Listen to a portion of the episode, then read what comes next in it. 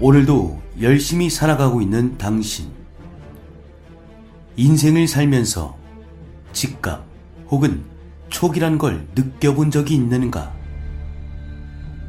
최적의 타이밍을 잡고 이직하는 사람. 오랜 고민 없이 이득되는 것을 취하는 사람.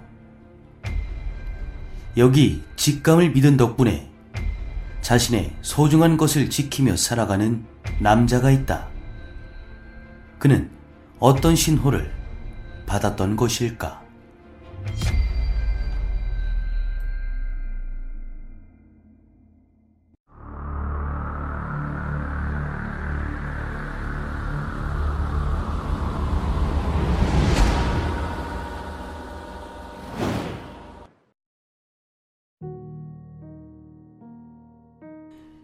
여기는 50대 분들의 이야기도 덜어 있더군요. 지금 제 나이도 50대인데 예전에 겪었던 이야기를 해볼까 합니다. 약 50년 정도 된 이야기네요. 어머니께서 동생을 임신하시고 6개월에 접어들 때쯤 이사를 하게 되었다고 합니다. 이사 간 곳은 서울에 위치한 반지하 단칸방이었는데 어둡고 습하고 그런 컴컴한 곳이었습니다. 더구나 당시 연탄으로 난방을 하던 집이라 방에 연탄가스가 새어 들어올까봐 항상 조마조마하며 살던 집이었습니다. 아버지는 동생이 태어나기 직전 이런 꿈을 꾸었다고 합니다. 토끼의 새끼가 태어났는데 잠시 뒤 거대한 호랑이가 나타나 새끼를 집어들더니 삼키려 했다는 것입니다. 태몽에서 갑자기 악몽으로 바뀐 것입니다. 식은땀을 흘리며 일어난 아버지는 기분이 영 찝찝했지만 이사 온 지 얼마 안 되어 몸이 적응이 안 된 거라 생각하며 어머니께는 아무 말도 하지 않았다고 합니다. 그리고 동생은 묻었던 여름 8월 중순에 태어났습니다. 어느 날이었습니다. 그 당시 아버지는 지방 곳곳을 다니며 일하는 직업을 갖고 계셨습니다. 그날도 지방으로 출장 일정이 잡혔고 출장을 떠나기 전날 꿈속에서 다시 그 호랑이를 보았다고 합니다. 호랑이가 또 한 번 나타나 동생을 집어삼키려 왔고 아버지는 포기하다시피 서 있었다고 합니다. 그때 갑자기 돌아가신 할아버지가 나타나 얼른 가족들을 데리고 도망치라며 큰 소리로 말씀하시더니 도끼와 낫으로 호랑이와 격렬히 싸우는 모습을 지켜보셨다고 합니다. 이어 할아버지가 호랑이 발톱에 핥히어 가슴에서 피를 내뿜을 때 너무 놀라 꿈에서 깼다고 말이죠.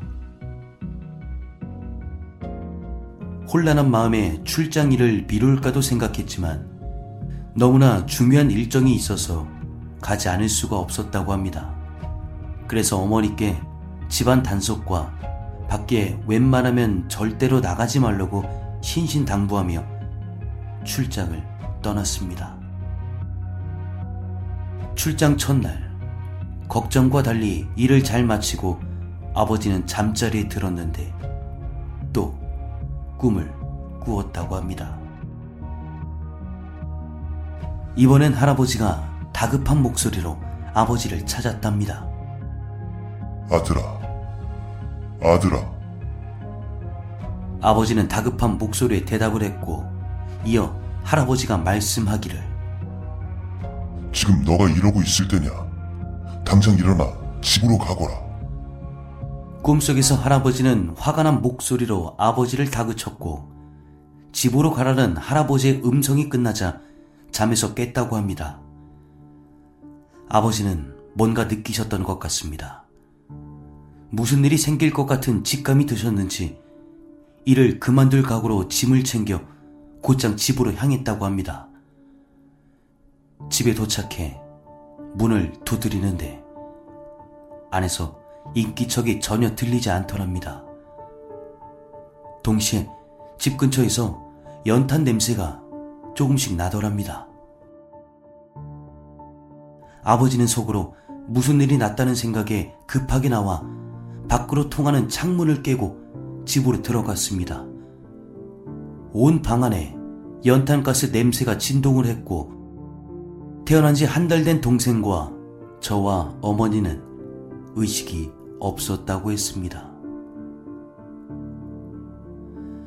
아버지는 정신없이 어머니를 부둥켜 안고 밖으로 나가셨고 길가로 뛰어들어 지나가던 택시를 잡아 타려는데 택시가 그날따라 잡히지 않았다고 하더군요.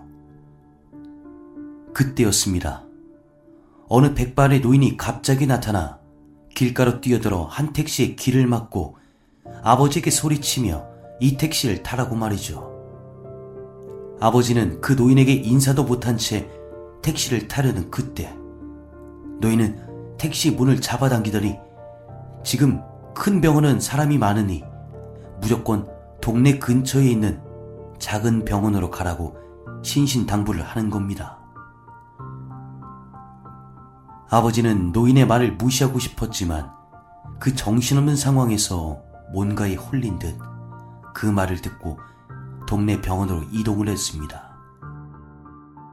병원에 빠른 응급처치 덕분에 저희 어머니는 3일 만에, 저는 4일 만에, 제 동생은 6일 만에 깨어났다고 합니다.